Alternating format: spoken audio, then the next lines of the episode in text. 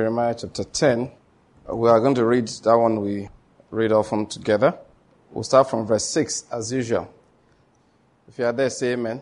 amen. the Lord is good. All right, let's read from verse 6. 1 to let's go. There is none like you, O Lord. You are great, and great is your name in might. Who will not fear you, O King of the nations?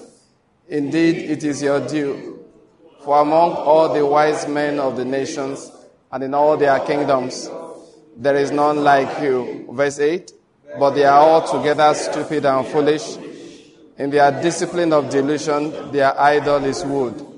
Bidden silver is brought from Tarshish, and gold from Uphaz. The work of a craftsman and the hands of a goldsmith. Violet and purple are their clothing. They are all the work of skilled men. Verse 10. But the Lord is the true God, is the living God and the everlasting King. At his wrath the earth quakes, and the nations cannot endure his indignation. Read verse 10 again. But the Lord is the true God, is the living God and the everlasting King. At his wrath the earth quakes, and the nations cannot endure his indignation. 11. Thus you shall say to them, the gods that did not make the heavens and the earth, we perish from the earth and from under the heavens. Read that, what you will say to them. Read it again. The gods that did not make the heavens and the earth we perish from the earth and from under the heavens. Say that one more time. The gods that did not make the heavens and the earth we perish from the earth and from under the heavens. Say one more time. The gods that did not make the heavens and the earth perish from the earth and from under the heavens. Now verse 12.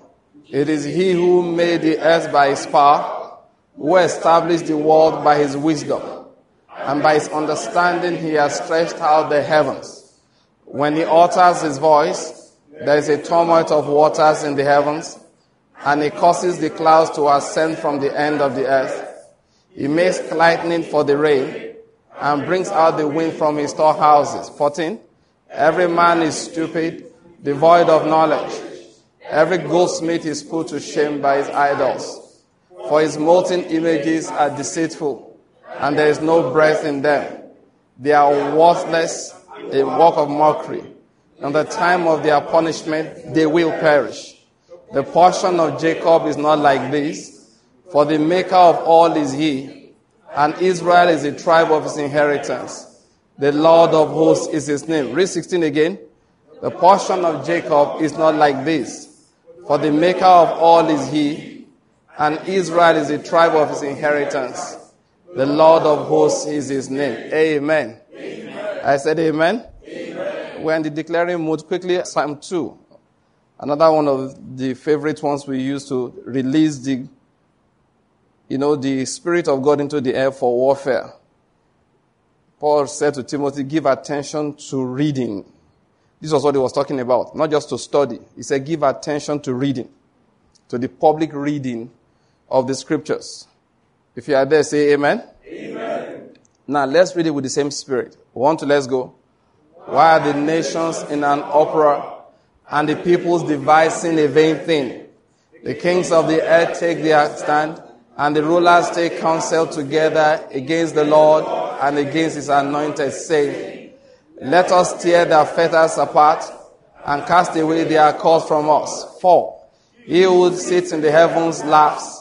The Lord scoffs at them. Then he will speak to them in his anger and terrify them in his fury, saying, But as for me, I have installed my king upon Zion, my holy mountain. I will surely tell of the decree of the Lord.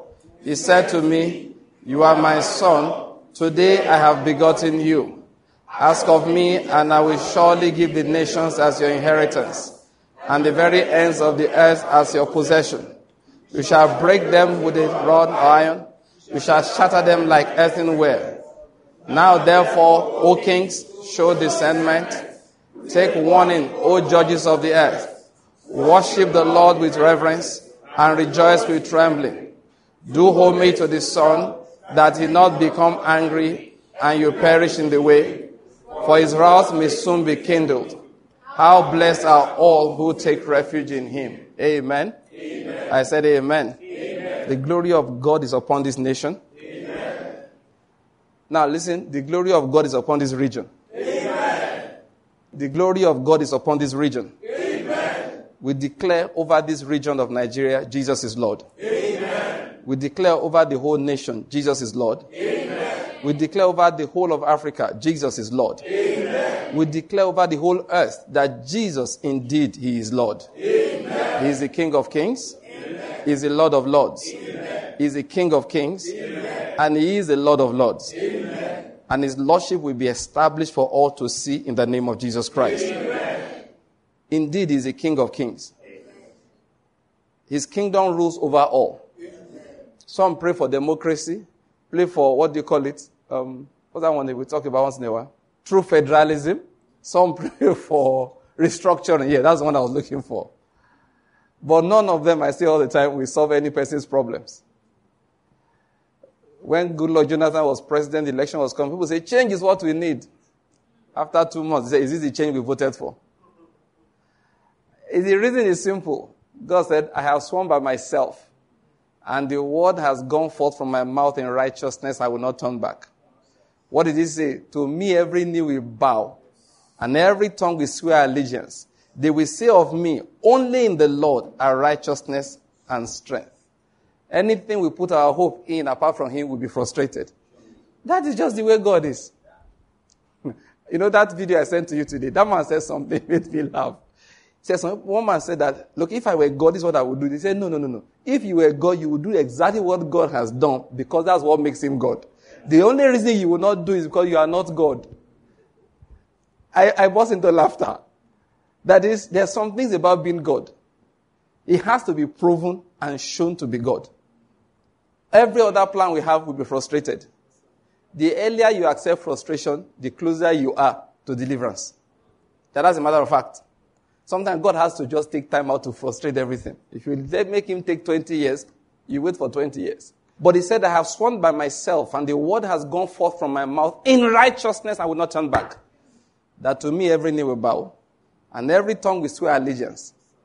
They will say of me, only in the Lord are righteousness and what? Strength. Listen, people of God, though, everything we have hope in in this country, we will be frustrated in the, those things. Even if they were good before, once you put hope in them, mm, that's a curse.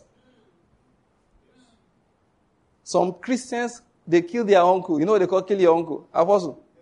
Yes, they say, I killed my uncle. Why did I kill my uncle? I sowed the seed of a Mercedes Benz. That's nonsense way to kill your uncle. Most Christians don't kill their uncles like that. You know how they kill their uncles?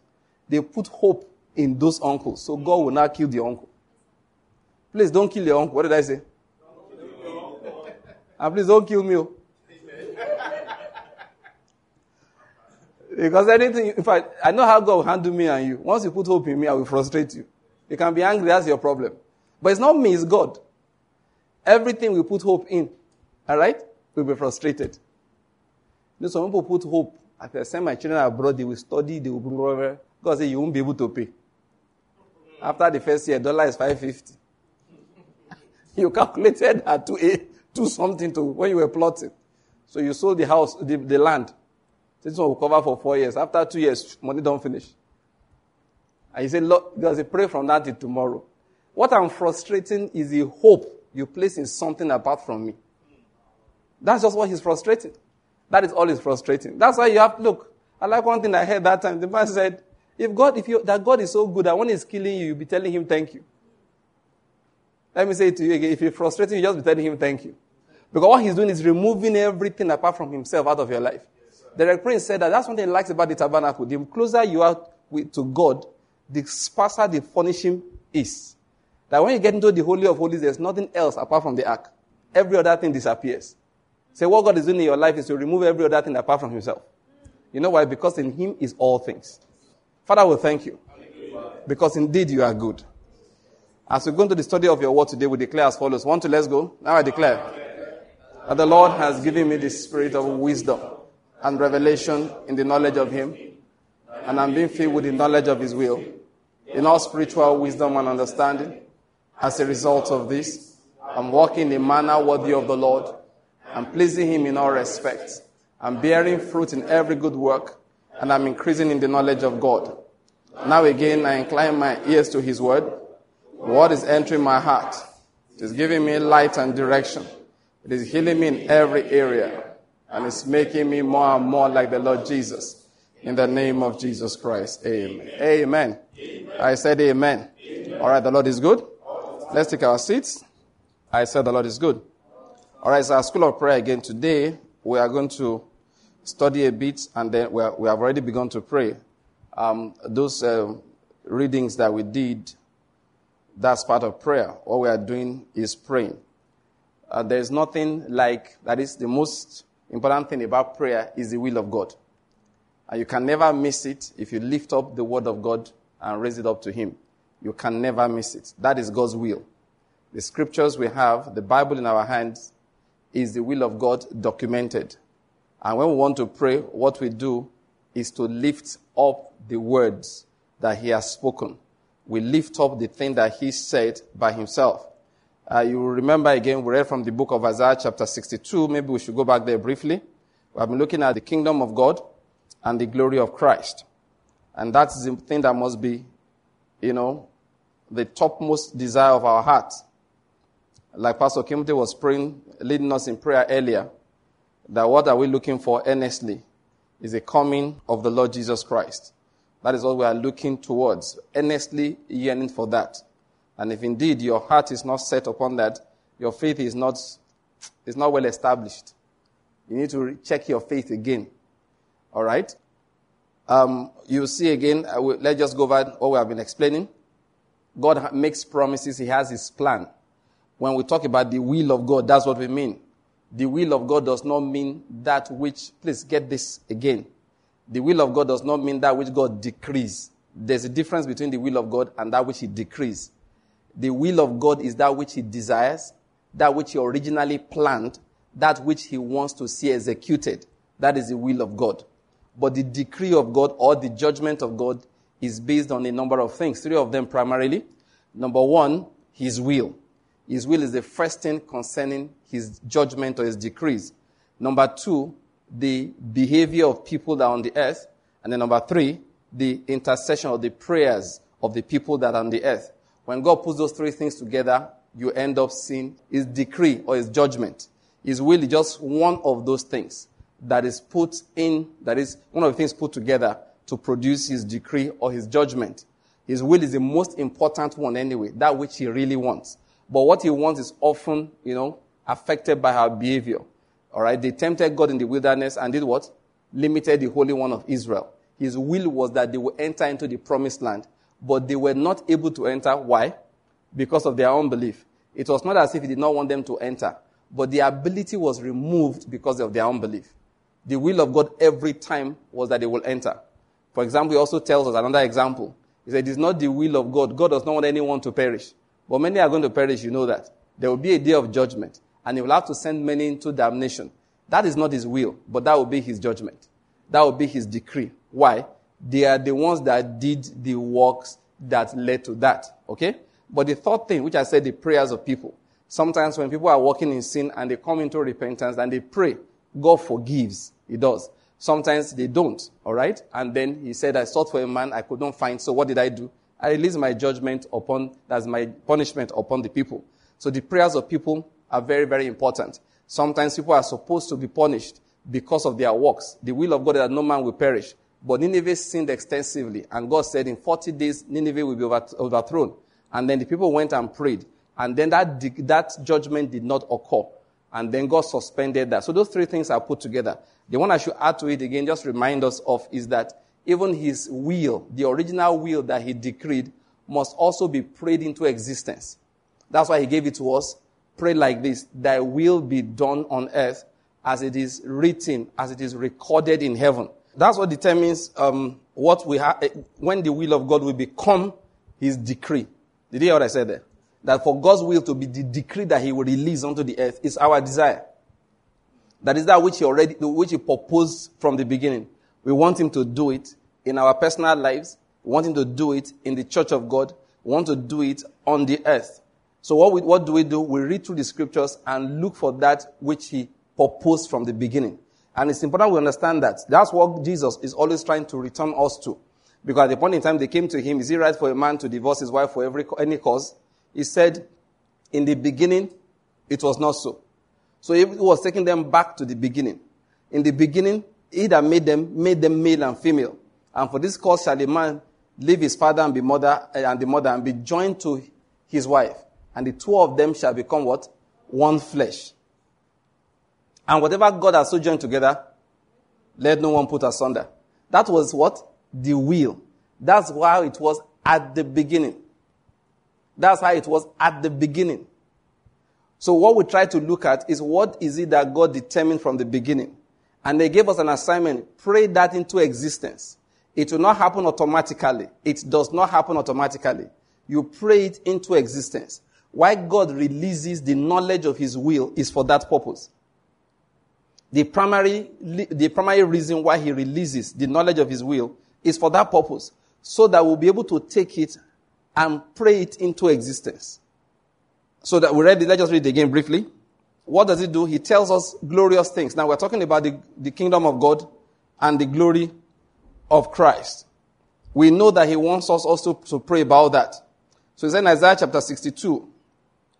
Again, we, I'm not going to read everything again, and I, pray, I hope that you have taken time to read it by yourself. You can start from Isaiah chapter 60. In fact, I like the way my Bible captions that area. A glorified Zion. That's how I began chapter 60. Alright? It says, Arise, shine for your light has come and all of that. Now, if you start reading from that chapter 60, and then you go on to chapter 62, or 60, 61, then 62. He said many things like that up to verse um, 5. Now, he now got to verse 6. And that's why we're reading again. Chapter 62, verse 6. He said, On your walls, O Jerusalem, I have appointed watchmen. All day and all night, they will never keep silent. You who remind the Lord, take no rest for yourselves, and give him no rest until he establishes and makes Jerusalem a praise in the earth. Now, please notice that those two verses. God says to Jerusalem, I've appointed watchmen on your walls. What's their duty? All day and all night, they will never keep silent. Now, this watchman is addressing them now. He said, You who remind the Lord, take no rest for yourselves and give him no rest until he establishes and makes Jerusalem a praise in the earth. And if you go back the few chapters, and uh, you find it all over the place, but let's just take the one in Isaiah now. Just go back a few chapters, you will see the description that he gave concerning that Zion. Begin from that chapter 60. He talked about how glorious it's going to be. How people are going to come there with wealth. How they are going to come there to learn the law of the Lord. You understand? How it will happen that in the last days, the mountain of the house of the Lord shall be exalted above all the other mountains. It will be exalted so that people will come to it and come and learn the word of God. It's going to be glorious. That is, you see, I have problems. I go to the church of God because that's what Zion and Jerusalem stands for. The church of God. We go there to go and learn, you know, from the people of God. You understand my point? I'm a, I'm a, I'm a member of the, human, you know, I'm just a member of the society. I recognize that out of the, uh, after Zion will come forth what? The law. And what I mean by the law, they're not just decrees, okay, thou shalt, thou shalt not. The principles that people will operate by and succeed in life will be what the church will be teaching. That's what God expects. That is the determined purpose he has from the beginning. That's what he's always had in his mind. And he told us like that. Maybe should, let's just read that briefly again. Isaiah chapter 2. Just go back to the book of Isaiah. Let's go back to chapter 2. Last time I was reminding us again that what do we do? Okay, let's just read it briefly because I'm going to read it again. He said, Now to come about in the last days that the mountain of the house of the Lord will be established as the chief of the mountains and will be raised above the hills, and all the nations will stream to it. And many peoples will come, that is, many groups, not just individuals. Now that's why I say peoples, will come and say, you know, Muslims will come and say, Hindus will come, they will come and say, Buddhists, they will come and say, you understand? Sikhs will come, they want to understand some things. Atheists will come, they want to understand some things. Many peoples will come and say, Come, let us go up to the mountain of the Lord, to the house of the God of Jacob, that he may teach us concerning his ways, and that we may walk in his paths. Why? For the law will go forth from Zion, the word of the Lord from Jerusalem. It's important we understand that. Let me just stop reading there. The law will go forth from Zion, and the word of the Lord from Jerusalem. Anytime God determines to do something, He tells us not just for information, but for enforcement. Did you hear what I said? It's not just for information, but for also for what? Enforcement. We are the one, this is what we are seeing that until we see this, we take no rest. Until we see this, we don't relax. Until we see this, we are not satisfied with whatever we see. If the plan of God, which is what we describe as the will of God now, is not established, you know, tangibly, visibly around us, then we are not at rest. It is not as if those things are not real. If you don't see something that God has promised, for example, He says that um, go into all the world and preach the gospel. You understand? These signs shall follow those who believe. In my name, they will do what? Cast out demons. You know, they will speak with new tongues and all of that. If, it takes if you don't see all those things being done, that is, He has given you an assignment. What is the assignment? Give yourself no rest until He establishes that thing as a normal thing around you. I hope you are getting my point. Listen, it's an assignment we have. Last time I was talking about it, of course, we talked about it again and again. The weapon of the intercessor. So how do we pray? You know, you know God will, will speak as if he forgets. Actually, he does not forget. We have established that. He doesn't forget. What he is doing is waiting for us, all right, to become, how do I say it? Um, is waiting for us to get to the place where what we desire, eh, he desires becomes our intense desire. I don't know whether you're getting my point. I, I, listened to a particular message by Derek Prince. He titled The Prayer of Desperation. I can't remember the reference he gave, all right, in that message now. But he says something that, hey, can, well, let me tell you, I can't remember the reference. I'll have read it for you. But he, he explained that it was in a particular, I think from Zechariah somewhere, describing how Jerusalem, the people of God, will be attacked and then they will be destroyed, they will be overcome, and then many will die and all of that. Then after a day and a half, then the Lord will arise and defend his people. So the question was that, wait, Lord, wait, let, us get something clear. Your people have problems, right? The enemies are attacking them. You are, the, you are their person. Can I use that expression? You have the power. When their enemies came day one, you didn't do anything. They finished day one, then to the second day, halfway through, they suddenly, you, I see the description, sorry I can't remember the reference now. Don't they just arise? He will arise like a, like a strong man, as a man of war, and then he will start doing like, hey, wait, relax. Where were you the first one day and a half? By now, half of the city, in fact, literally half of the city will have been destroyed. He said this is what, what he understands, and I agree with him totally. That's why the title of the message was the prayer of desperation. That when the enemy first come in, you think you have strength. you don't rely fully on the Lord. You don't even shout to him much. You start fighting. For the first few hours, you think they will pass away. Then before your eyes, you know, of course, you run, you fight small, you start losing, you start retreating. Part of the city goes on fire. Then, before you know what's happening, only half of the city is remaining. And there's nowhere to run to. Then suddenly, you turn to God. Have mercy on us. Help, which was what he was waiting for. He said that was what he was waiting for. He, he titled that message prayer of desperation. I have it somewhere. The prayer of desperation. That sometimes it's until you are desperate. Now, the way I understand it is this. It is until, of course, all other gods have failed you, they've left your heart, and then you realize that the only thing that is remaining now, if I'm going to have help, is to turn to the Lord. He's the only, that is, at that point in time, literally you are desperate. And I believe that's part of the thing that God waits for, for some, in, in us for some time. You know, the truth is that sometimes eh, bondage lasts for a very long time because you are not tired. Yeah, you are not tired. Sometimes people are tired of bondage. They will shake it off. Many times when people are tired, you know, the problem sometimes is that when people, like, let me give an example now. People were tired last time, but they blamed it on the government. So they felt that what we would do is to change the government because you haven't gotten the point. That's why I tell Nigerians, listen to me. I'm, t- I'm not even having any shadow of doubt in my heart. If Nigeria restructures now under these current circumstances, the situation for every Nigerian will be worse than before. Now, please don't be raising your because your name is be arguing with me on the other side. Are you, getting my point? you know what I mean? Some people they just say, "Listen, I am giving you the matter of facts. It's the word of God." It's like Israel thinking that they will fare better because they got a king. The first few days they were happy. After that, matters got worse, and it hardly ever got better. During the time of David, for a few decades, it was okay. Straight to Solomon for a few more years. After that, it was downhill from there till the end. So when I see the way people are looking forward to restructuring, it's a shame because they will not get anything. Now, please, oh, please, oh, please, oh, I'm not speaking as a politician. I'm giving you a prophetic word. It's not a political word. It's what? A prophetic word. And please, let me say this one clearly. If under these circumstances any region of Nigeria manages to carve itself out, hear the word of the Lord. It's doom.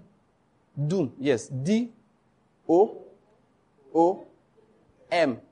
Another M. More M. The doom will not end. But let's add more O's. Two O's no go do. You to put like four, six, eight. Doom. Why? It is simple. The word has gone forth from his mouth in righteousness. That is why. The problem with people is they keep on trying every other thing. They are not yet desperate enough for the Lord. Yes. They are not yet desperate enough for the Lord. So we keep trying all kinds of things. And the painful thing for me, please let me say it again. They say we are 200 million people in Nigeria. We used to be. and the last one year, I'm sure we have gone down by like, uh, Abby? No, 180 is long ago. Last I read was 198 something. But in the last one year, we have reduced. In Zamfara, I'm sure we have gone down by at least. I don't have any thousands. You know, the, the bandits, they were, they were counted as Nigerians before. So the number of bandits that Nigeria Army has removed. So our population has gone down small. So let's just assume that we're now 197 million 500. You know, that kind of thing. God does not expect 190 something million people to be in agreement. He does not expect majority to even pray to him. That's why he was willing to accept 10 for the preservation of Sodom and Gomorrah. And he was willing to accept one at a time to stand in the gap for the whole of Israel. It does not always work. Understand? There's a difference between counting intercessors and counting salt. There are two different things. If I count intercessors, you can count one. Only Moses can carry the whole place. Yes, Samuel alone can carry a whole nation. But counting salt is a slightly different thing. Salt are not those who are praying necessarily. They are those who are living right and walking in righteousness. That's what salt are. But intercessors usually are picked from amongst those people. I hope you're getting my point. And intercessors sometimes have, can even come from elsewhere. Abraham was not in Sodom, he was not in Gomorrah, but he was able to intercede for that land. Okay, intercessors and salt, they are two different um, groups of people. Now, so let's talk about the salt thing. So God does not expect everybody. So he has a principle of remnants. There are certain people that he calls and he expects them to talk to him. Now, what I'm trying to say is this. He said the light of the body is what? The eyes. He said if the, if your eye is single, your whole body is full of light. He said, but now, if, how did he say it again? If your eye is now blind, okay, no, he said if the light that is in you is now darkness. He said, how great is that darkness? What am I going to say? Nigeria, listen to me. I'm talking about Nigeria as a, as a person now. The light, this is a matter of fact. The light of Nigeria is the church of God. Yeah, it's a matter of fact. Jesus said it directly. You are the light, you are the salt of the earth, you are the light of the world. The light of this nation is the church. Now, when the church starts walking in darkness, the country is doomed. That's what he was saying. If the light that is in you is what? Is darkness. That's how great is that darkness. What am I trying to say? God does not expect the whole country. Yes, look, politicians will be politicians. They will pray political prayers. That's why he won't listen to the prayers. He will not go for the meetings. It comes to, yeah, that's a matter of fact. They say, let us start this PDP convention with a prayer. But they're just looking at them like this. if they pray anything more than, Lord, give us peace, he won't answer. Because their political views hardly ever align with his own views. I doesn't have a problem with it. I hope you're getting my point. He doesn't have a problem with it. It's okay. APC wants to gather and plot. They hardly plot what God wants consciously. And he doesn't have a problem with it. The place he has a problem is that he now comes, like on a day like this, our school of prayer was supposed to be praying. We'll now start praying. Hmm. Father, we want restructuring. That's what the problem is. When the remnant that he listens to, when they don't align with his will, that's what frustrates his plan for every nation. Like I said to us here before, that's why personally I take my work more seriously these days.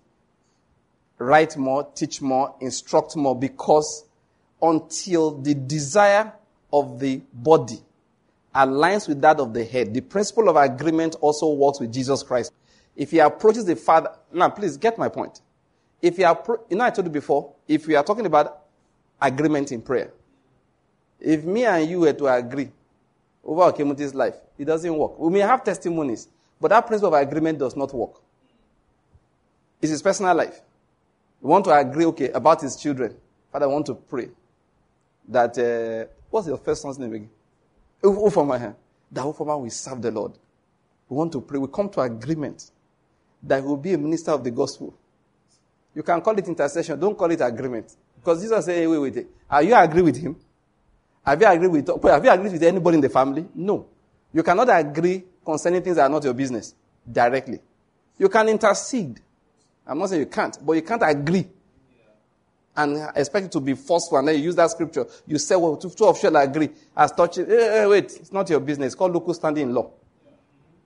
Your agreement is, I like to throw away a bit of the law knowledge I have. your agreement is ultra vires because you are a meddlesome interloper. Ah. In the course of this ministry, we learn a lot of things.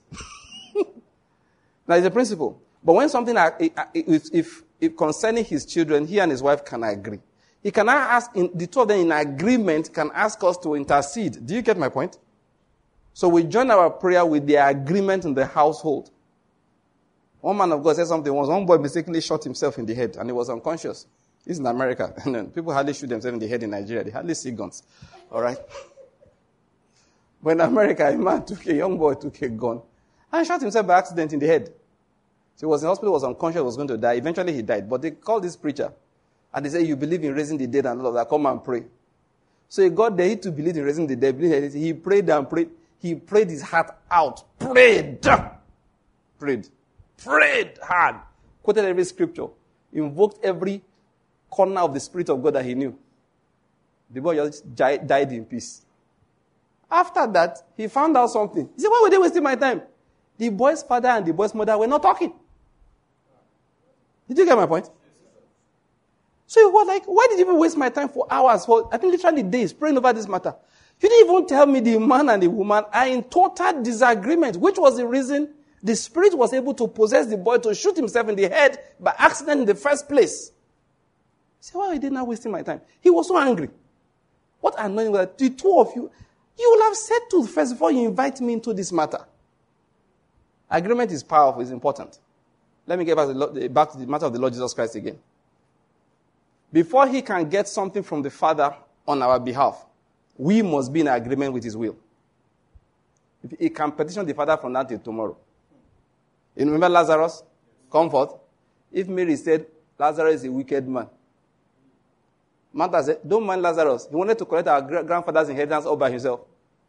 Jesus would not, would not have been able to say, Lazarus comfort. Who's there standing on behalf of Lazarus? For no.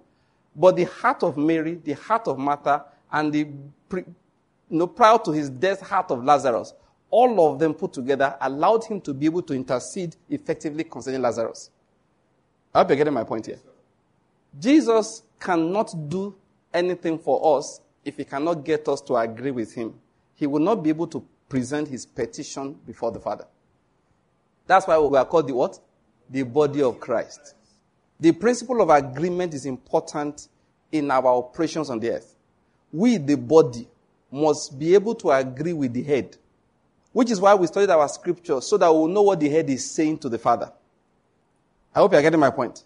If we don't know what the head is saying to the father, and we are praying something that he's not praying to the father, a house divided against itself cannot stand. It's an eternal principle which the Lord himself instituted and Jesus taught us. So his own house divided against itself also cannot stand. Why do watchmen spend time? One of the things they do is that God, it's not like he forgot, like we say, said earlier. He continues to wait until the people, the remnants, the anointed ones, the church get to a point, they are not tired. Because sometimes when you are tired, it's because you are not serious. Hear what I said? When I started, went to university those days to go and study, they told me we'll be in school for six years. Ah! My, cl- my classmates looked like, what? Six years. Oh boy, we, they had, in fact, two times in my third year in university, I decided to read like a man. I did 12 hours straight of reading with minimal break in between. I got to class by 3 p.m. and I read till 3 a.m. I did it two times because my classmates were doing it and I found like I had never done anything like that. So one day I said, ah, waiting, waiting. We're all students. We all can't do it. So I went to, I went to the hostel, slept, slept well. Came back to class. Got to class by three, past three. I sat down and I began to read. I took a walk around 7 p.m., 7.30. No, 7, 7 o'clock I went to read. Was back on my seat by 7.30. Went to eat. Was back on my seat by 7.30. Then I read till like past 10. Took a walk, like 15 minutes around. Then came back, sat down till past 3. And I was checking the time. When it was 12 hours completed, I added a few more minutes. Then carried my bag like, my God, we're going to the hostel now. It's on record that we did it. A few days later, I said, they will think it's a mistake. Let me do it again. I did it again. and we read like that. First year, second, third, fourth, fifth. There are days that you, that is, I was now fellowship president at a particular point in time. Are times we, re, we run, that is my friend that I will run into, and I'm the one preaching, run to fellowship straight from, from the words. Quickly sit down somewhere, you know, try and get water on your face, calm yourself down, pray for a few minutes. Then when they finish praise worship, that's the period you finish preparing your message, you mount the pulpit and come and teach. You're a student. Where am I going? You know, that, you know, I didn't drop out. I didn't, the precious, no, I stayed. I stayed. Stayed. Why? There's a goal in front. There's a goal in front. So you keep on going. So sometimes what God does is simple. It's the same thing deliberately put people there. Let me see how long you will stay in this school, whether you really want a degree or you don't want a degree. So that's why sometimes it appears to be delaying. So we continue to pray. That prayer is our kind of study now. Our kind of praying, you know, like examination. It's our kind of like tests and trials that last for a long time. But he said we must never get tired. He said men ought always to do what? Pray, pray and not faint. faint. That's the word. They must continually pray and not get tired. That's why sometimes it appears to be delayed. The most important one I know is to convert our hearts to be, to come into agreement with His own, and then we sustain that agreement without getting tired. That is when His power is then released. So he said, until that time, what do we do? We discussed it last time. We take that plan. Upon your walls, O Jerusalem, I've appointed watchmen. Day and night, they will remind the Lord and they will not get tired. They will not give themselves any rest. So we have been saying, how do we remind the Lord? It's simple. It is His will we are reminding Him of. Let me just say this. We are not reminding Him of our desires. We are not pressuring Him concerning our desires. I hope you're getting my point. We are not pressuring Him concerning our desires. In fact, the process of prayer, we are converting our desires to His will. Do you get my point? We are making sure our, we, our desires align with His will. That is the principle of the prayer. So that what He wants, we start wanting it. And no matter how long you pray, until you get to that point, you cannot release the answer from God. Initially, it's just a habit, which is good. Form the habit. Initially, it's just rote. Somebody said do it, so we are doing it. But the time comes, and God knows what He's doing through many situations in your life, It will make you understand why that prayer is important. There was a time, at least in the church in Nigeria, I've seen it many times. Election time, people will go and meet presidential candidates to talk to them on what they will do for the church. Once you do like that, God says, okay, I hereby donate all of you to frustration for four years. Do you said? Yeah, he does that. I'm, I'm, he does that, especially when the candidate, all of you are agreed and stayed behind, now wins. So that is it. Frustration for four years. So next election cycle, you know what you will do? You will call the presidential candidate and pray for them. you won't ask them for anything. Say, may God have mercy on all of you. If any one of you were to win, may he succeed. I don't know whether you're getting my point. He said, Why? Because victory belongs to the Lord. What has God done through experience? He has helped you to understand that woe to him that trusts in man. I hope you are getting my point. So, what do we do until we get to that point? We keep on lifting up his will to him. We are not praying our desires, we are praying his will. He said, Pray like this Our Father who art in heaven, that's pray, and hallowed be your name, that's praising him. The first prayer point he gave us is what? Thy will be done. That is, when we go to prayer, the first thing that we want from him is his will to be done. We don't relegate his will to the second place.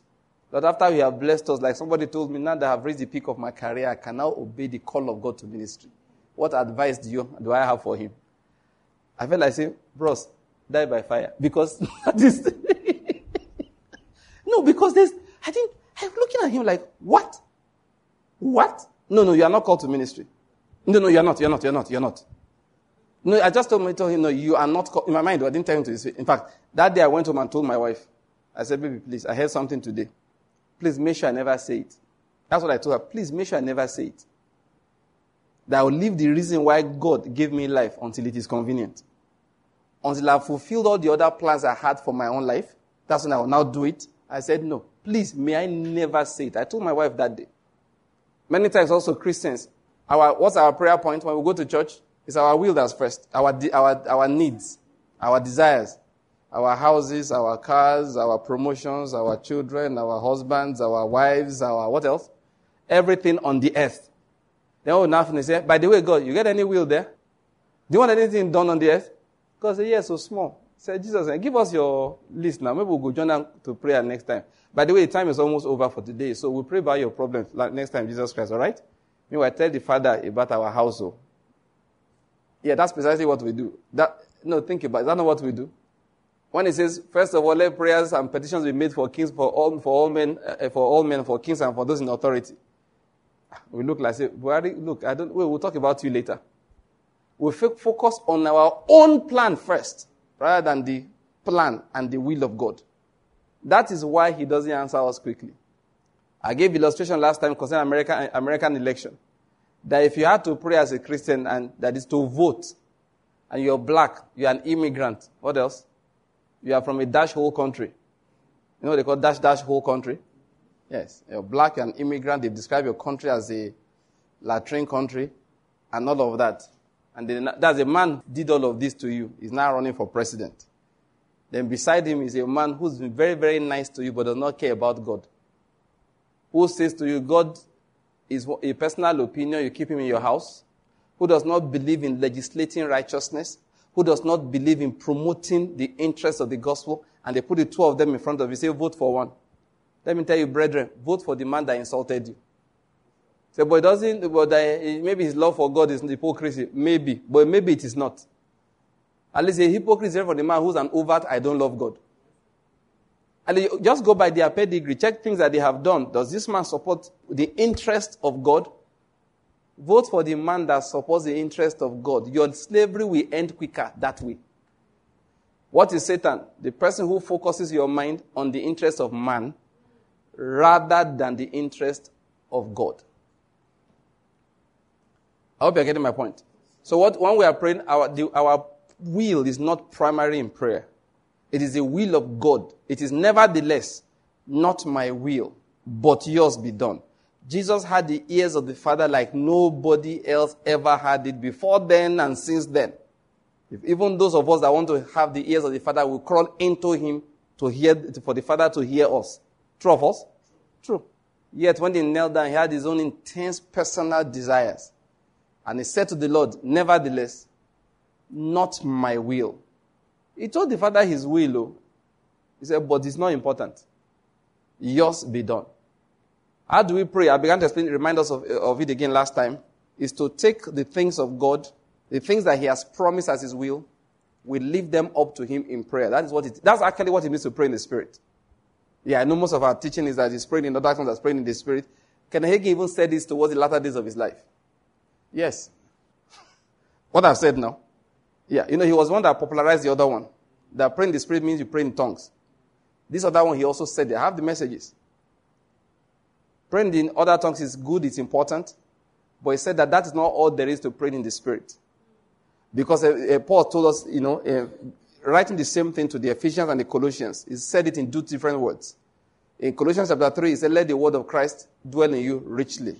In Ephesians chapter 5, he said, Be filled with the Spirit. The same thing. Go and read. We studied it here some time ago. It's the same thing he was saying. He used two different words. In Ephesians chapter 5, he said, Be filled with the Spirit. In Colossians chapter 3, he said, Let the word of Christ dwell in you richly. Both of them in you. He made it clear two of them could not be separated. He said, Do not be drunk with wine, where is in excess, but be filled, be constantly filled in the Spirit. The other people told them, Make sure the word of Christ fills you constantly. Please, I hope you're getting my point here. You cannot pray effectively except you are taking God's will and laying up to Him. That's number one. Number two, effective prayer is persistence in taking that will and declaring it before Him. It's not like He forgot, like we said before. It's not like He forgot. It's that He's waiting for us to be fully converted to the things that we are saying. Enough of us in agreement. One of the things I want to thank God for, Father, you hear I'm saying thank you, is that He doesn't need everybody to agree. He has selected by Himself those that must agree, however. He has. One of the prayers you can drop in as you are praying is that, Lord, you know, Jesus taught us something. He said, Pray the Lord of the harvest, I will do what?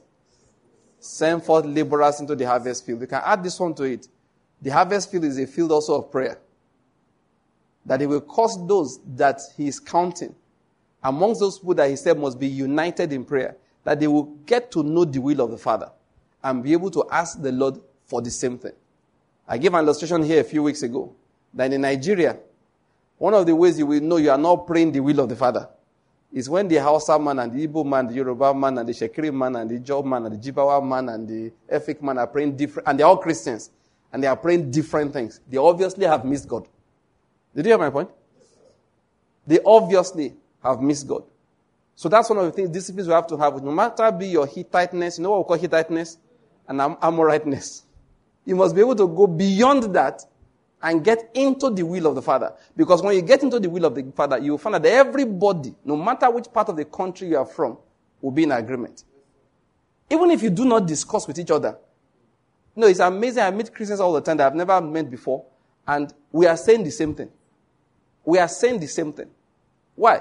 Because each one is you know, walking into the heart of God. Therefore, the desire of God is being infused into their hearts so that when they come to prayer, it's the same thing they want. In Nigeria today, of today, there are political opinions you hold. I just know your Christianity is suspect. No matter how serious you are before as a believer, I know you are beginning, you are started backsliding. One man said something to me once on Twitter. He said, man, I'm an Igbo man before I became a Christian. I said, you are not yet a Christian. Did you get my point? You are not. You are not. You are not. You are not. No, no, no, let's not deceive ourselves. You have your name on the church register. I know. But you are not born again. If you were, you would know that you used to be. But now, what he was trying to say is that no, there are certain interests that come before that interest. And I, that, this was on Twitter. I just said, my God.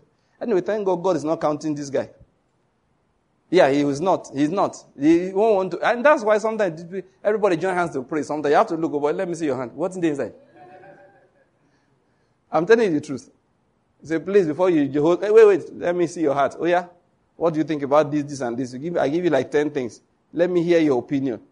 If your opinion is off from the, the counsel of the Almighty, don't hold my hand. You are spoiling the prayer.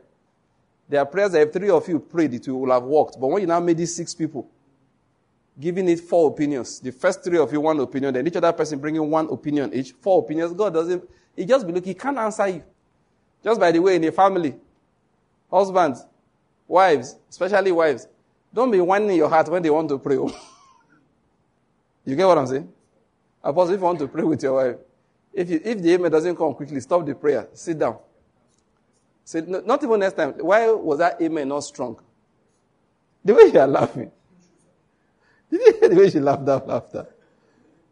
Sometimes what is going on is that the thing you are asking for, your wife is not convinced. Please, just don't bother. You know, if, if God could tap you, tap you, say, look, okay, Mute, sit down, sit down. She's not with you, she's not with you. I won't answer. Don't just waste my time and everybody. say, two of you go and sit down, talk about it again. I'm not saying negotiate. Too. Oh. Did I say negotiate? No, sir. Negotiation in the family is of the devil.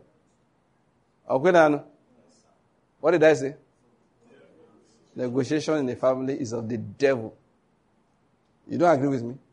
Why are you looking at me like that? yes, of the devil. There's leadership, there's submission, there's love the family. So the man is supposed to love the family. And the family, they are supposed to submit. Number one, children, obey your parents and submit what? They'll just obey.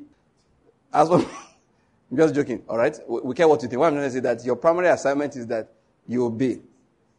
The wife's assignment is to submit. That is, man, make sure that every decision that you are planning is in the best interest of the family, not just because you you you smoke Indian hemp. So if you relocate to those State where it's closer to where they grow it, that's not what I mean.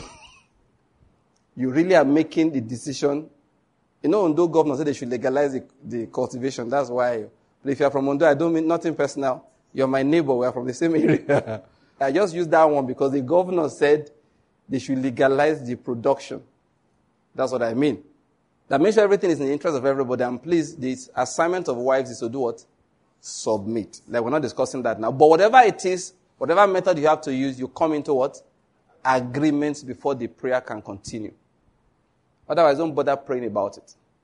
Agreement is crucial. Agreement is what? Is crucial. Let's bear that in mind. So I was saying, how we know as a people is when we are, in, I mean, we all claim to be believers. We are from different regions of Nigeria. And based of the, on the region we are, we are from, our petitions to God on major, on the same issue, the same major issues, they are different. Then it's obvious that generally we have not yet discovered the will of the Father. How do you handle such situations? I'll tell you, it's very simple.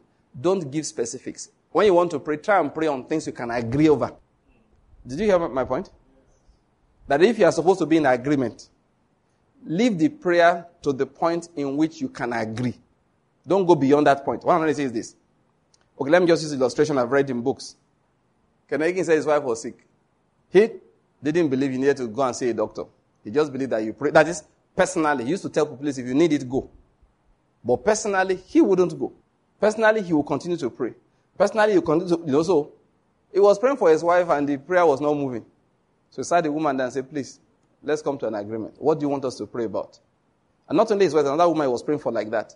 They both agreed that, okay, I will go to hospital, the doctor will operate, and there will be no problem, and everything will be fine. So first, we both agree you want to get healed. We are both in agreement that God can use this method. Fine.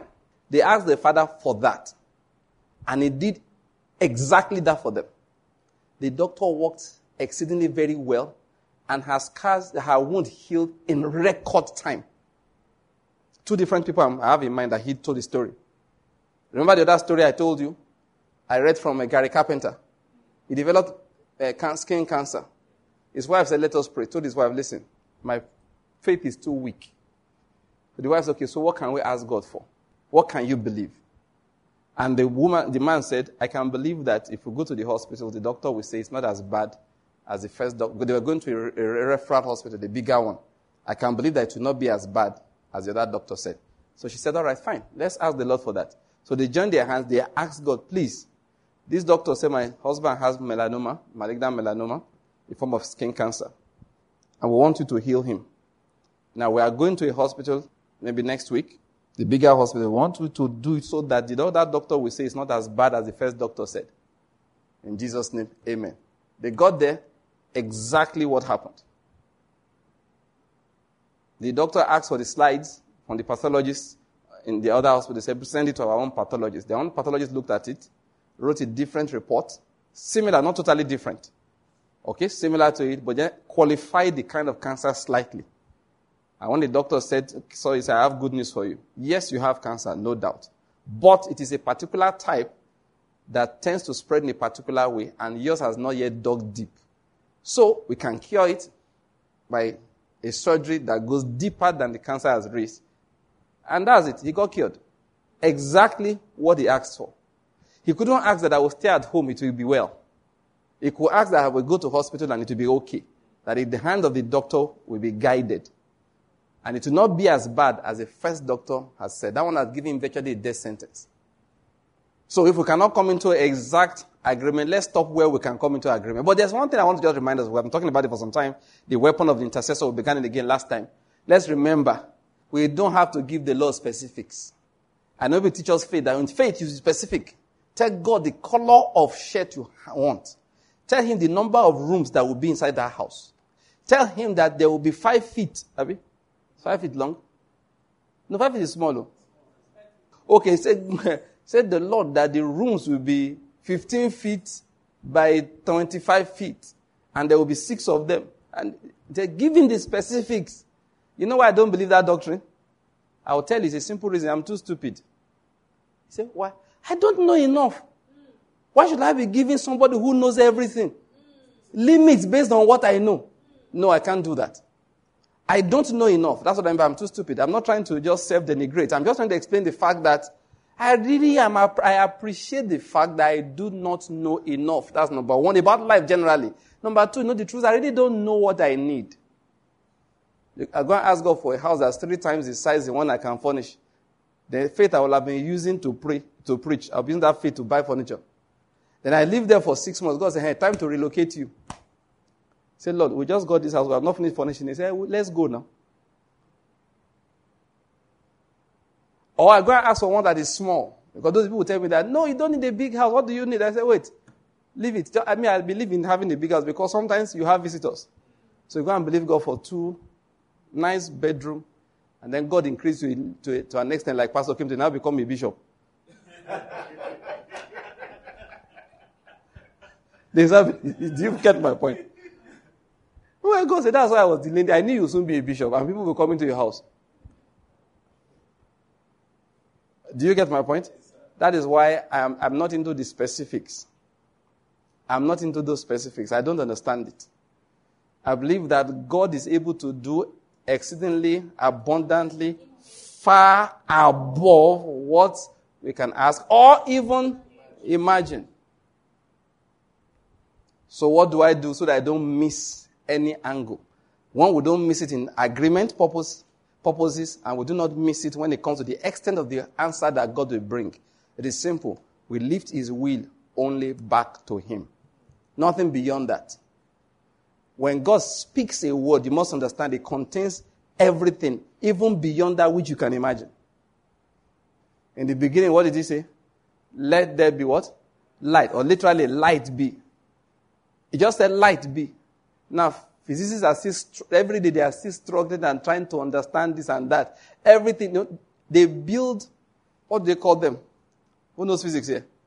Those underground or overground accelerators they have, like CERN all these um, particle accelerators they have in Europe, they have in America.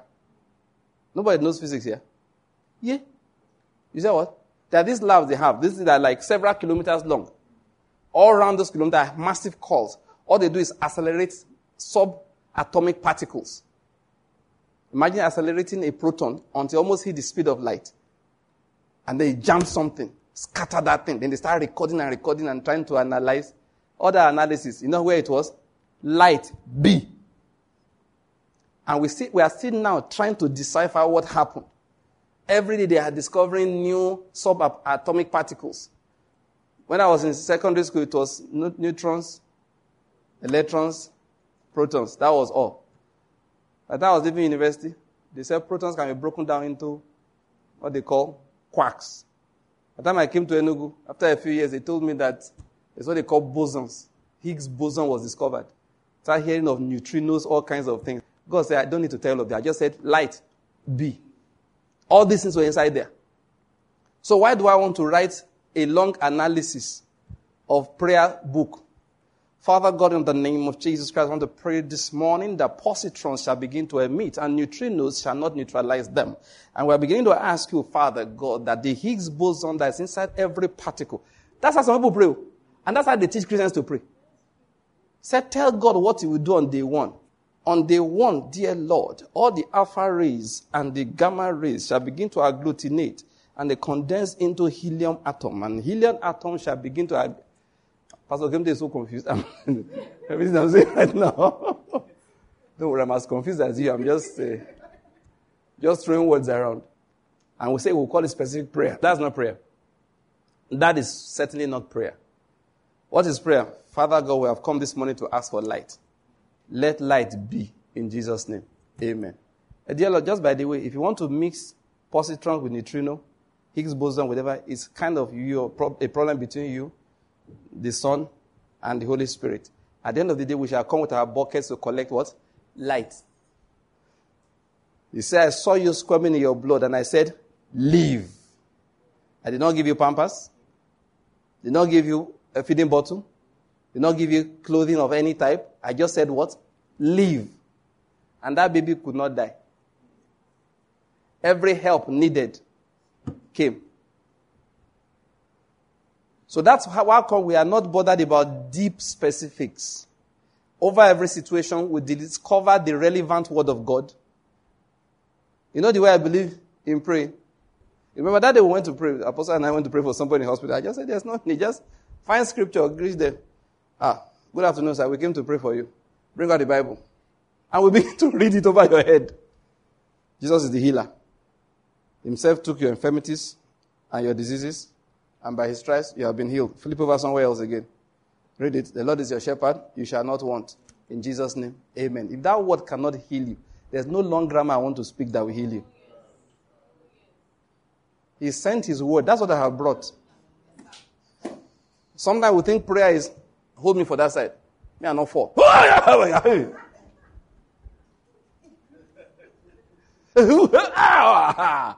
Devil, you want to try us. In the name of Jesus. See that all the theatrics is for us. You know, God doesn't mind though. So when you finish, just pray.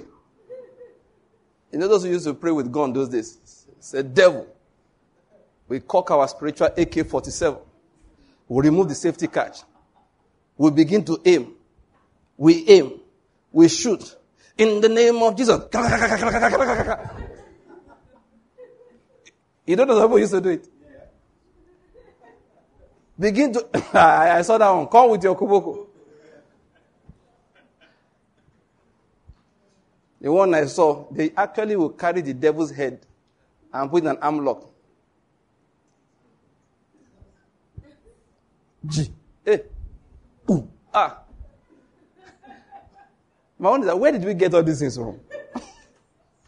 but you know the truth, we like spiritual exercise. It's good. God, God will be watching like this. I used to say angels can never be depressed. All they need to do is come for service. All their depression will go away. Michael just come. Look, Gabriel, you get any assignment? He said, no, no Hail Mary today. He said, good. So let's go. let's go and watch Christians pray.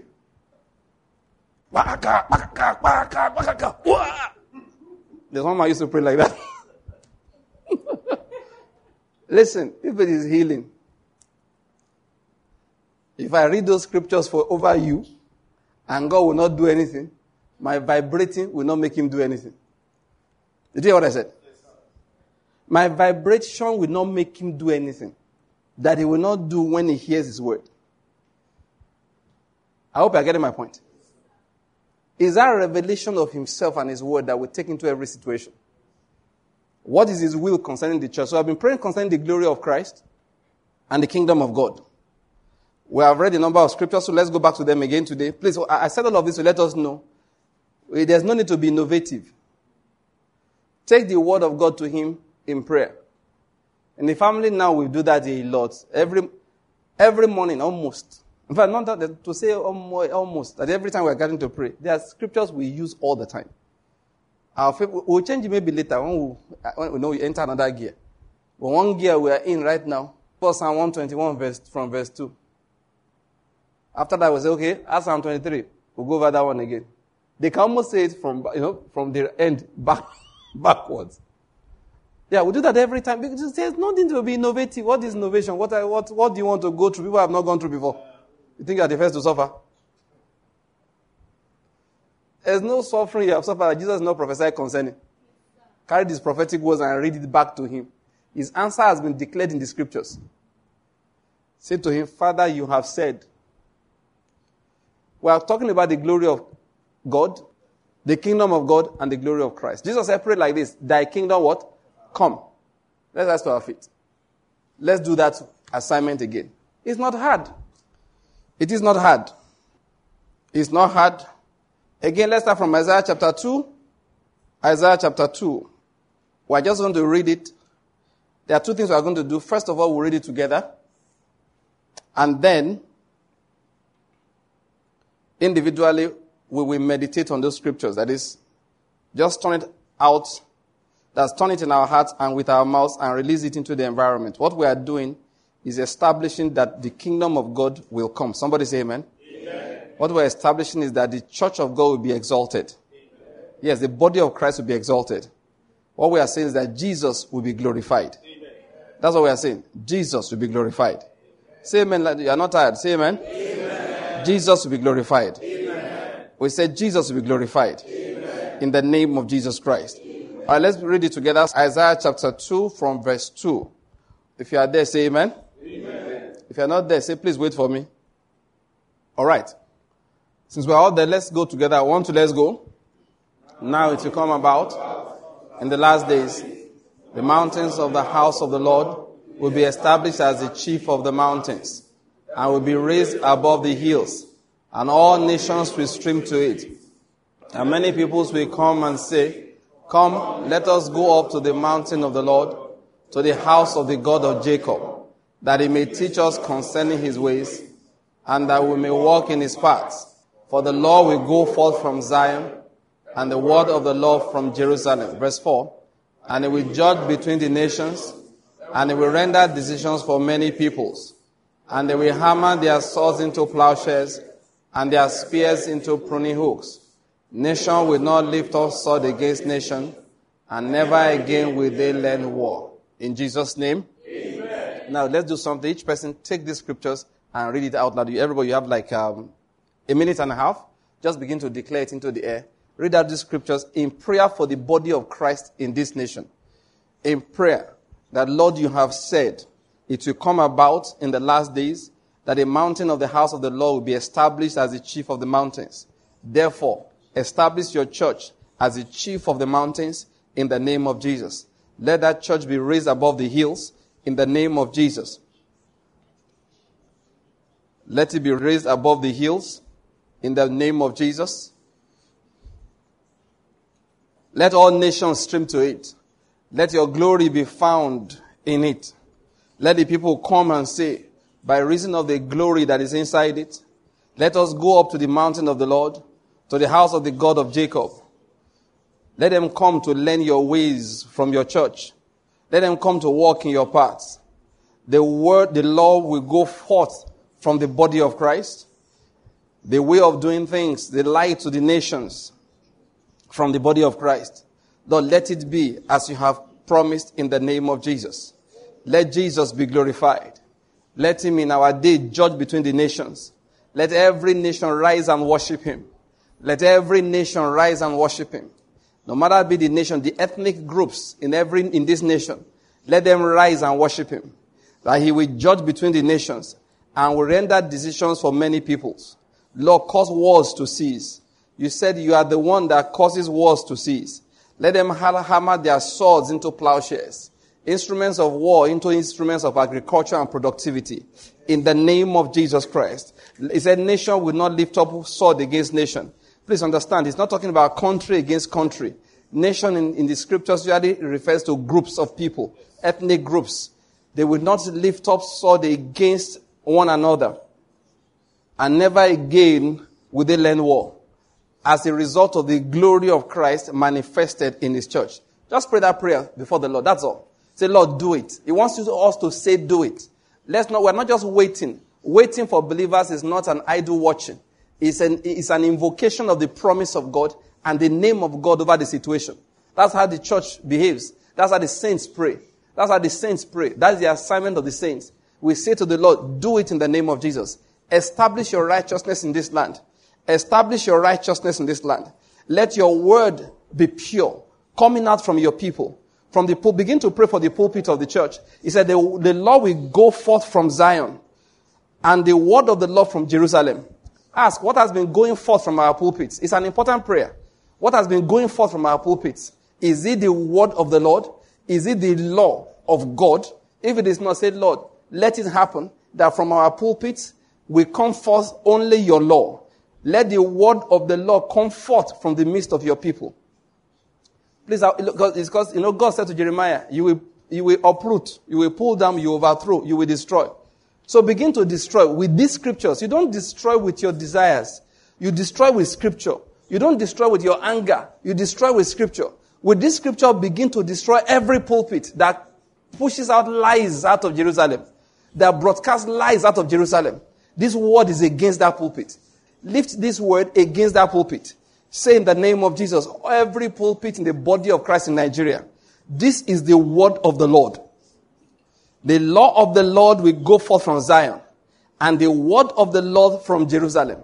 So if what you are speaking is not the word of the Lord, be uprooted in the name of Jesus. If what you are speaking is not the law of God from Zion, be removed in the name of Jesus. Say, allow Jesus to be exalted. Say, Jesus be exalted. Be lifted up amongst your people. That's how we pray. That's how we pray. Say, let the church be glorious. Yes, let it be glorious. Let it be glorious. Let it be glorious. In the name of Jesus Christ. In the name of Jesus Christ. Let's read that particular chapter again. Again, let's read this one, verse 12. We're going to read all the way to verse 22, and we're begin, going to use it to pray again. If you are there, say amen. amen. All right, let's go one, two. For the Lord of hosts will have a day of reckoning against everyone who is proud and lofty, and against everyone who is lifted up, that he may be abased. And it will be against all the cedars of Lebanon that are lifted, lofty and lifted, against all the oaks of Bashan. Please read like you are there. Verse 14. Against all the lofty mountains, against all the hills that are lifted up, against every high tower, against every fortified wall, against all the ships of Tarshish, and against all the beautiful craft. The pride of man will be humbled, and the loftiness of man will be abased, and the Lord alone will be exalted in that day. But the idols will completely vanish. Read that again, please, 18. But the idols will come. Say that again. Three more times. But the idols will completely vanish. But the idols will completely vanish. One more time. But the idols will completely vanish. Verse 19. Men will go into caves of the rocks and into holes of the ground before the terror of the Lord and the splendor of his majesty when he rises to make the earth tremble. In that day, men will cast away the moles and the bats, their idols of silver and their idols of gold, which they made for themselves to worship, in order to go into the caverns of the rocks and the clefts of the cliffs before the terror of the Lord and the splendor of his majesty, when he arises to make the earth tremble. Let's read 22. Stop regarding man whose breath is of life is in his nostrils. For why should he be esteemed? Amen.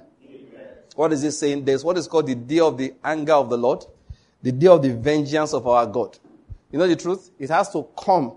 They see, you know, one of the problems we have with the gospel of grace is that we just assume that God can bless people without judging iniquity. God will just bless people, say, okay, okay, all this nonsense. Let's assume it was never done. Listen, the only way he will do that is people, if they come unanimously in agreement to repent of their evil. If God has to bless people in the midst of evil, he will judge the evil. And he demands of the church to ask him to do it. You cannot be nicer than God, though. I hope you're getting my point. Sometimes we think we can be nicer than he. Like that man I said, he said on the earlier, said, if I were God, this is what I would do. The other man said, no. If you were God, it's exactly what God is doing now that you will do. Because you can't be wiser than this God. You know what he has said? A day of reckoning must come. Somebody say amen. amen. The day of reckoning must come. Amen. It's not against everybody, please. Can I just say that? It's against who? Everyone who is, no, go with verse 12. Everyone who is proud and lofty, and against everyone who is lifted up. That day is coming that he may be abased. And he began to describe all those people. Why are they proud of and lofty? Because they had hope in their idols. And he said in verse 18, now listen to this is a prayer. All the idols will completely vanish. Amen. Listen, any God that is exalted in this nation, any idol, any source of strength, any source of, source of power, any confidence that anyone has in this nation in anything that is exalted against the knowledge of Christ Jesus, we declare that that idol will completely vanish. Amen. In the name of Jesus Christ. Amen. Even if it's, you know, there are times four men will gather together, they hold all the power. In the name of Jesus, they will completely vanish. Amen. People will literally go and do all kinds of sacrifices, you know, to gather power. We say it again. In the name of Jesus, they will completely vanish. Amen. Jesus alone will be exalted in this nation. Amen. It will come to pass. A time will come, a young man, a young woman will see a man. They say, This man is an Ogboni man. He will naturally feel sorry for him. Say, it's like telling a man, You still smoke? You notice when I somebody smoking, like, ah, wait, how come you are still smoking? Smoking went out of fashion 20 years ago. I don't know whether you get my point. There are things you see people doing, just wanted ah. Yeah, I'm not saying you did crazy, but this kind of we left it. people will stop crazing in this fashion long ago now. Ah, this is not um, this is not modern madness. I mean, why are you still participating in that cake madness? It will come to pass in this nation that every, anyone who wants to join anything that is not Christ will have to hide. And there will be no source of pride. Amen. In the name of Jesus Christ. Amen. We say it, it will come to pass again that when people are looking for righteous people, they will come to church. Amen. They will come to church.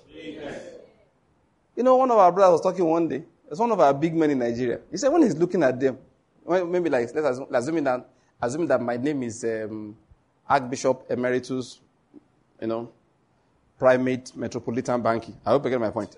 So, and the whole nation knows me. Everywhere I go with, I go with entourage, you know. Aha. Uh-huh. So he said when he sees that watching the man on TV, he'll be getting angry. Do you know why? The man on the left and on the right of Oga, the men there, they are owing him. they will not pay him. See, they are doing business. These boys have money. They will go to church and be giving fat offering. Give me my money now. He said, but when I do with Alhajis, they don't give me this, because the guy's in Abuja. He said, they don't give me these problems. He said, but these are our big men. You enter contract with them, they will not fulfill their contracts. But in church, me, you know, remember I'm the primate, Metropolitan Archbishop Emeritus. I promoted them to Chief International Deacon and Maximum Regional Presbyter. Why? Because of offerings. So people don't take us serious anymore. In the name of Jesus, not anymore. Amen. Listen, every dishonest man that's promoted in this country, that promotion will bring you down. Amen. Run away from church oh, if you know you're a thief. Ah, if it, some people are so brazen, I don't want to dirty your ears. The kind of nonsense they do with church. Disrespect men of God. Now, it's not their fault, it's men of God's fault, it's our fault. We caused all this problem. But not anymore.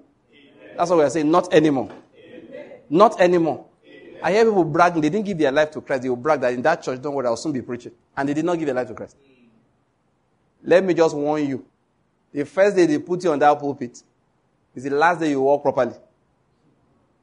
Ah, you see, let me tell you something about God there. Even when these people misbehave, you will join them in that misbehavior. The kind judgment where you go see, you not go believe them. Because they are not my children. I will beat them, they will say sorry, then I will heal them. But you, you are dead meat. Let's read that again, please, brethren, use it to pray. What are we praying? Say, Lord, let your day of reckoning come against everyone who's proud and lifted, and against everyone who's lifted up. Let them be abased. It's a simple prayer. Pray from that verse 12. Pray from that verse 12. It's a simple prayer. Lord, let your day of reckoning come against everyone who is proud and lift lofty, lifted against the knowledge of Christ Jesus who looks down on the name of Christ. Yes, it may be because we have messed ourselves in that regard. All the same, Lord, the day of reckoning has to come. Hallowed be thy name. It is a prayer. Lord, let your name be hallowed. Our Father who art in heaven, let your name be hallowed. Hallowed, Lord, be thy name. Hallowed be thy name. Hallowed be thy name. Let's pray that prayer. Lord, come forth in your judgment. Let the day of reckoning come against every idol. Let them vanish. Let them vanish. Let them vanish. In the day of their judgment, they will vanish. Let them vanish. Let wicked men run to caves of the rocks. into the holes of the ground because of the terror of the Lord and the splendor of his majesty. When he ri- arises to make the earth tremble. That's verse 19 I've just reading from. Let men who follow those idols cast away into the moles and the bats, the idols of silver and the idols of gold, as you disgrace those gods. Yes. Let the Lord alone be exalted. He said, I have sworn, the word has gone forth out of my mouth in righteousness, and it will not turn back. What did I swear? That to me every knee will bow and every tongue will swear allegiance. Lord, do it in the name of Jesus. Do it in the name of Jesus. Do it in the name of Jesus. That's a prayer. Lord, do it in the name of Jesus. Let me just read from there, Isaiah chapter 45, from verse 22. No, from verse um, 21. He said, Declare and set forth your case. Indeed, let them consult together. Who has announced this from of old? And who has long since declared it? Is it not I, the Lord? And there is no other God besides me, a righteous God and a Savior. There is none except me. Please let me tell Nigerian Christians again don't look for salvation anywhere else. The other day, sorry, oh, please, sir, all due respect.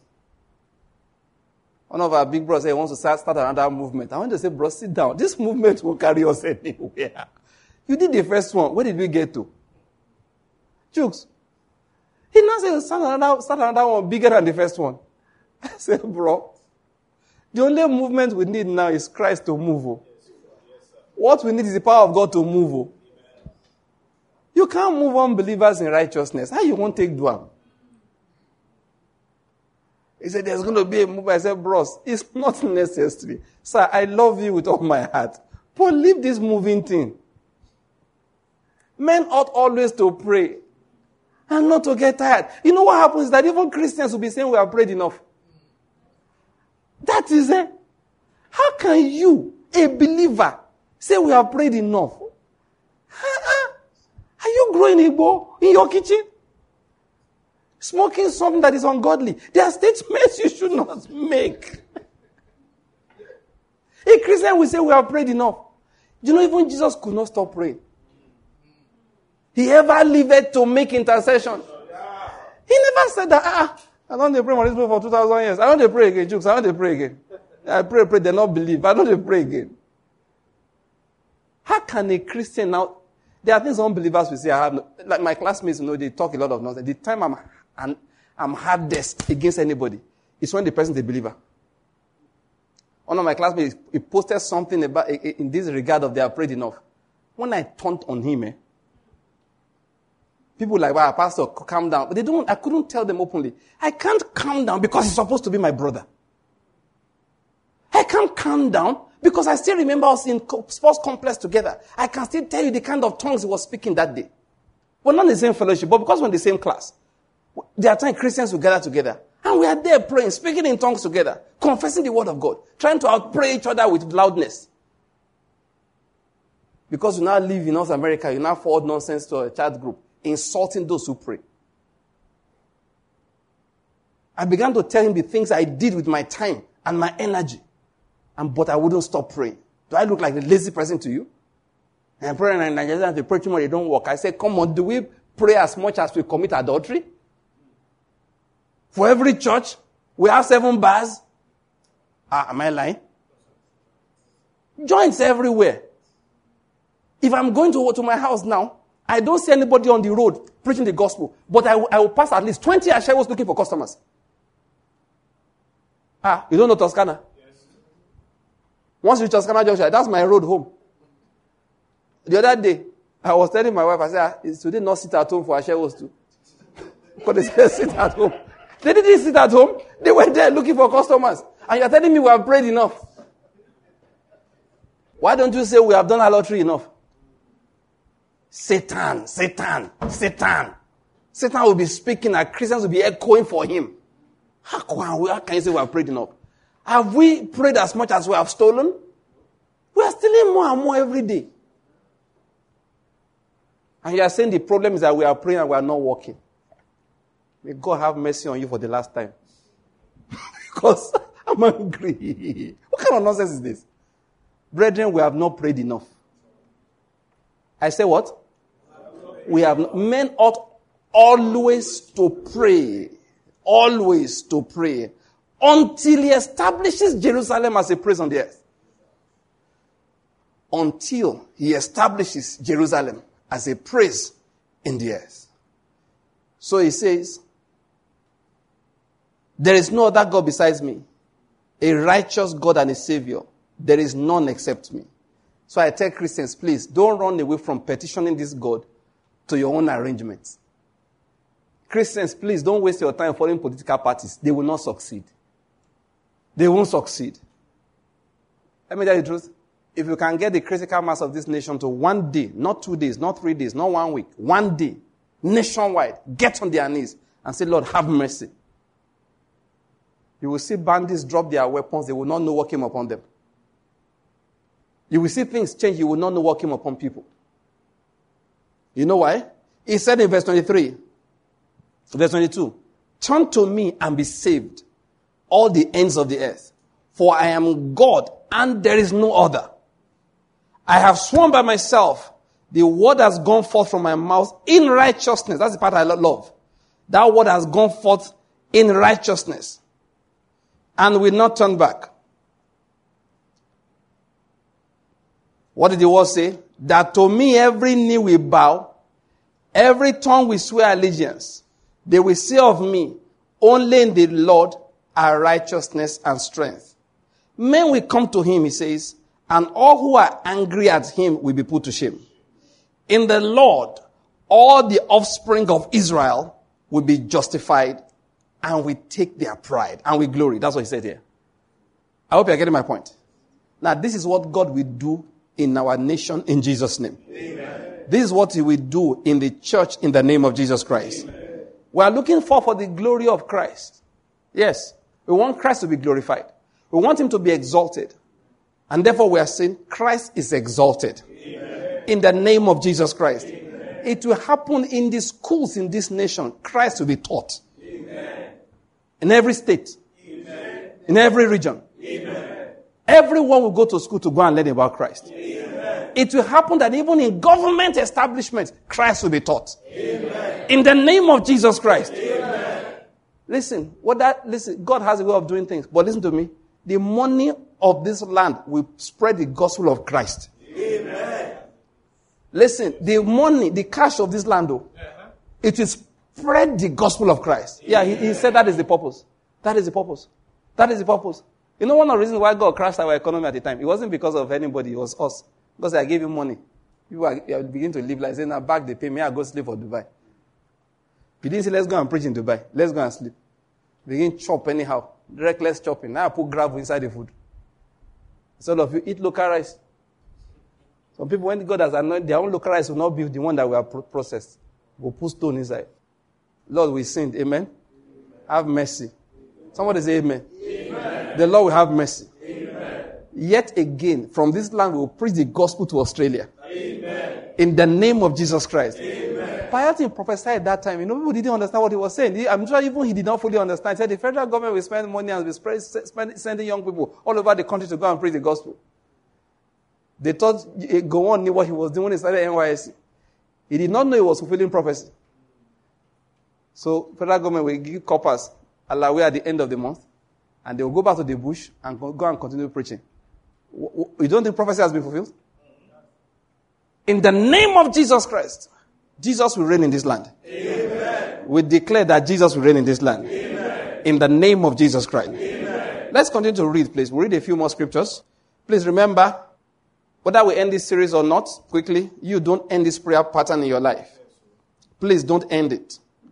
Please don't end it. Mark chapter 16. We're going to read a number of these. Mark chapter 16.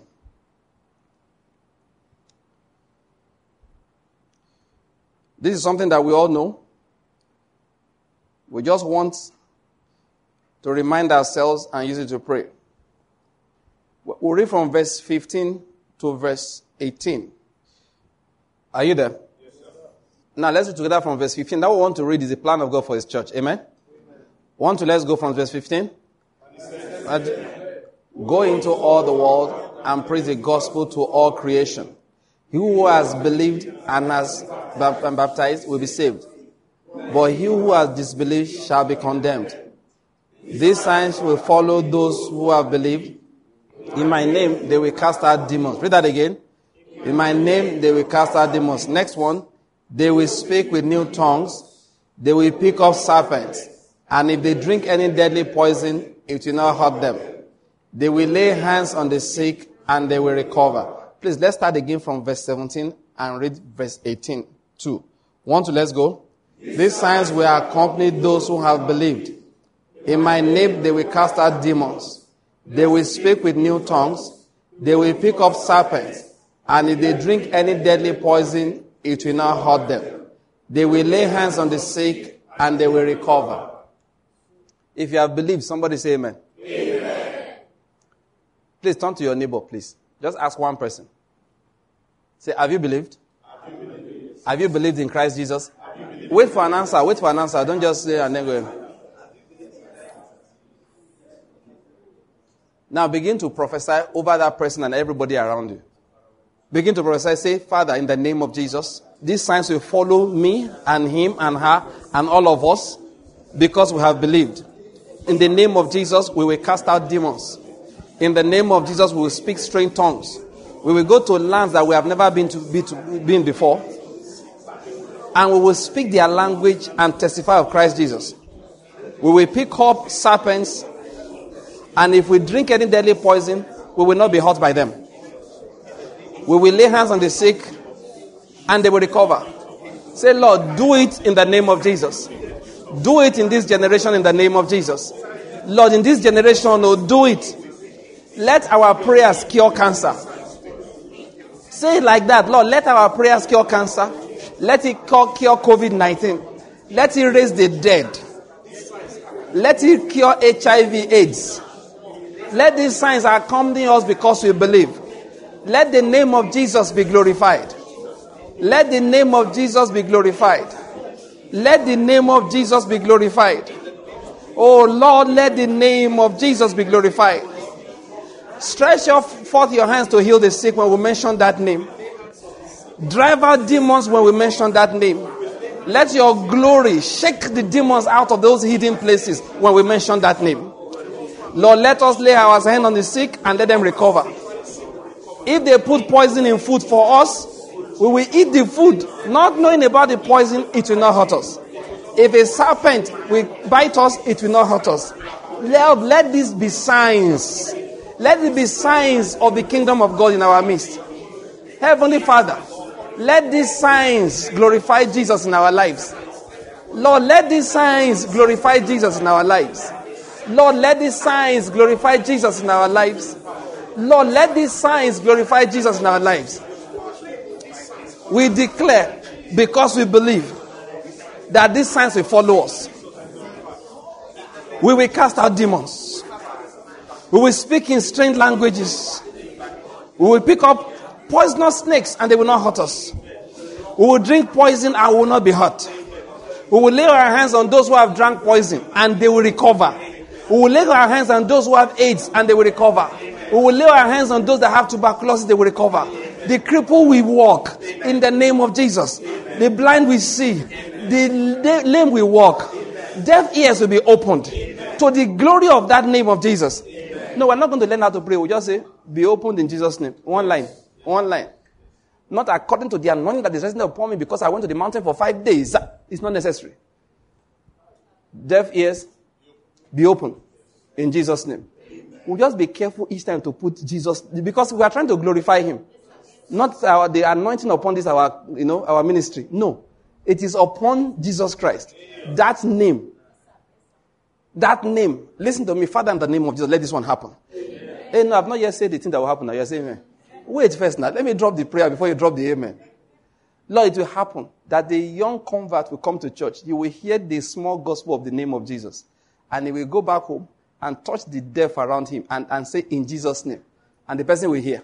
Amen. And the dumb will speak. Amen. And the lame will walk. Amen. That the person will be a young believer, not as if an anointed man of God has been preaching for 35 years. No. He just took the name of Jesus. Oh, I heard the testimony long ago. This was in Ekiti. An, oh, an uneducated woman, illiterate, went to church. Middle-aged woman, farmer, rice farmer. And they said, the name of Jesus, no, they first preached the gospel and she believed. They said the name of Jesus does everything. That's all she heard. Though. She didn't hear more than that. She went back home and started causing terror with the name of Jesus. They will say a child died. They say, how can he die? When they say, come, Jesus, Jesus does everything. Give me the child in Jesus' name. Please wake up. The child will wake up, drop down, continue like nothing happened. The one that the whole village saw, they came to church to testify. Weaver birds, you know weaver birds? Uh, they are pests of um, rice. So the villagers gathered one day, said, please, the birds were disturbing them. Then they go and do the juju that control the birds. They came to her to contribute her portion. She said, what? No, no, that she can't do that. Too. That she said Jesus Christ. And hey, by the way, the name of Jesus does everything. That's all they told the woman. this woman couldn't read. Just said that the name of Jesus does everything. So she told them that in the name of Jesus, that weaver birds will not eat her rice. The church, the farmers came to church to, te- that is, it wasn't like, she, she wasn't the one testifying, it's her fellow villagers. They watched it happen. Assuming her plot is from this place to that place, the birds will eat rice in the next plot, fly over her plot, land on the next one, and start. When they are done, they, if you drive them, they, they, they never perch on her own. Our own was just, maybe they told us that the name of Jesus does everything. Jesus, let your name do everything. Amen. In our generation. Amen. We want that name to be glorified. Amen. We don't want to be personally exalted. No, let the name be glorified. Let people hear the word. They are not preachers. Nobody called them to ministry. They just say, ah, oh, but there's a problem. In the name of Jesus, my neighbor be healed. Father God, honor that name. In this generation, honor that name. Father, we're asking you, we, this is our, this is what you give to us. This is our treasure. Is the name of Jesus. We have given our lives to Him. We live for Him alone. Lord, we want to see Him glorified. Let our bridegroom be beautiful. Amen. Let Him be glorified. Amen. Let the world respect Him. And listen to me, people of God. Doesn't sound like a nice prayer, but we have to pray. The Holy Spirit just put it on my heart. And everyone that rises against Him will be destroyed. Amen. I'm sorry, oh. I don't want anyone to perish. But if the person don't want perish too, Abba, they say, Abba, if you want us to carry load, you carry one side too now. Abby, you don't want to perish. You will not be assaulting the Jesus Christ. Abba, well, how far? I can't be found opposing him. If you say if you don't want to perish, leave Jesus alone. If you're a false prophet, you are playing with the name of Jesus, you have a few more hours to repent because he will arise and defend his own glory. In the name of Jesus Christ. Amen. False prophets in my nation, Nigeria, listen, and the whole of Africa. God will lead all these things. Jesus is about to arise and defend the glory of his name. If you gather people in his name, but you bring familiar spirits to impress people, sorry, your own is over. Yeah, he will arise and defend the glory of his name. My glory I will give to no other. That's a matter of fact. Why have you prospered till now? I'll tell you. There are two reasons. One, there's a time of judgment. He normally doesn't judge before that time. And then for some people, it's because he wants your heart hardened. Because of the evil of your heart. You have prospered in your wicked ways. But let me tell you, serve you notice. The time of judgment has come. Yeah, because he has to defend the glory of his name. The time of judgment has come. The Lord will arise and he will defend the glory of his name. I say it again.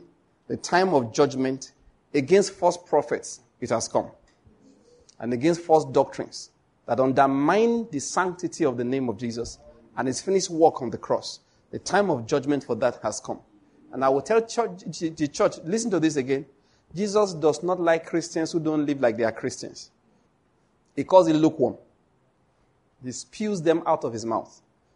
I'm sorry to say it. That time also is around the corner.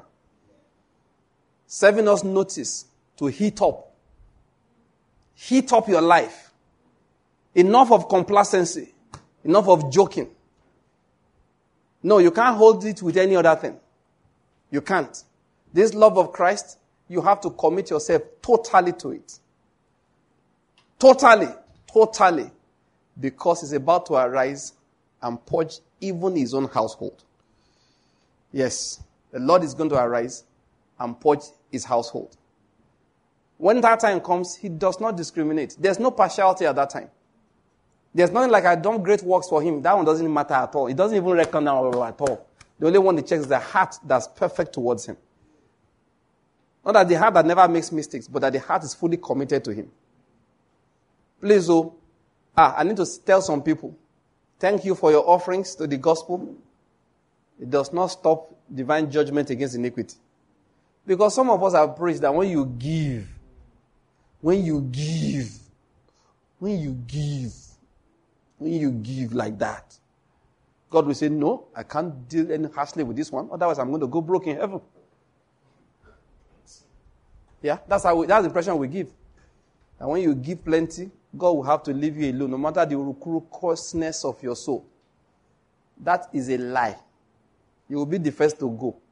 Because apart from, from your sins, you have another God before Him. Please, I'm serving warning to the people of God. Because the Lord will arise the time of that judgment has come. Because his glory must be manifested. It must be, it must be. And before this manifests, it has to go ahead to cleanse the place. It has to go ahead to cleanse the place. False prophets, I tell you again, I serve you notice. He's coming to your houses, he's coming to your pulpits, he's coming to your cars, he's coming to catch you everywhere. Every corner, there's no hiding. Uh, by the way, you will die if you do not publicly repent.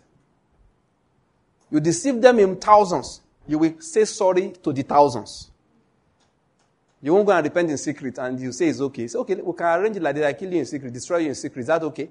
If you want to survive, you go outside and say, guys, I lied though. In his name. There is no other way. People, there is no secret repentance. It's not acceptable. You cannot lead a hundred thousand to perdition, then you're to go and secretly repent. You smoke something. No. Some people, they don't know this exalted position they are given is a trap. Now they don't know how to come and say, I was wrong. Look, let's go home. Let's give the Lord thanks, first of all, for the beauty of His name, for the glory of His majesty. Let's give Him thanks for the beauty of His name and the glory of His majesty. Let us give him thanks for the beauty of his name and the glory of his majesty. There's one scripture I just want you to remember. I just feel like it will happen to you. You're going to read this scripture one particular day very soon. And when you'll be reading it, you will not be quoting John. You'll be talking personally. Did you hear what I said? Let me read it out to you. Very soon, you will not be quoting scripture when you utter this statement. You'll be talking from personal experience. Yeah, listen. John said, What was from the beginning, which we have heard, and which we have seen with our eyes, and which we have looked at and touched with our hands concerning the word of life. Said, That is what we proclaim to you. In the time will come, that's what you will be saying. And listen to me, you will not be quoting John. I pray that the Holy Spirit helps you to understand that. Listen to me. A time will come very soon. You will be quoting this, you will be uttering these words, but you will not be quoting John. You'll be speaking from personal experience. Put up your hands and say, I receive it. That will be my experience. In the name of Jesus Christ. I will tell people that which my hands have handled. Listen, it begins with what you heard, though. Now you are hearing it. Now you will see it. And very soon, your hands will handle it. Amen. When next you want to proclaim the gospel to somebody, it is what you have handled. Amen. Ah, please make it a prayer point. Every day declare it. Say, Father God, this gospel, I will declare to people that which I have handled. In the name of Jesus Christ. Father, we thank you for today. You are good, and your name is great. Please, can you just take a moment? Please pray against the wasting spirit that has come upon Eastern Nigeria. Say, Lord, have mercy. There's a wasting spirit. Determined to impoverish people, intimidate them with fear, intimidating people with fear. Just ask the Lord to have mercy. Don't, don't, I don't want to do any commanding fight. Just say, Lord, have mercy. Because it's iniquity in the land as a problem. Just say, Lord, have mercy. Just say, the Lord, have mercy. Father, grant peace in the name of Jesus. Amen. Amen.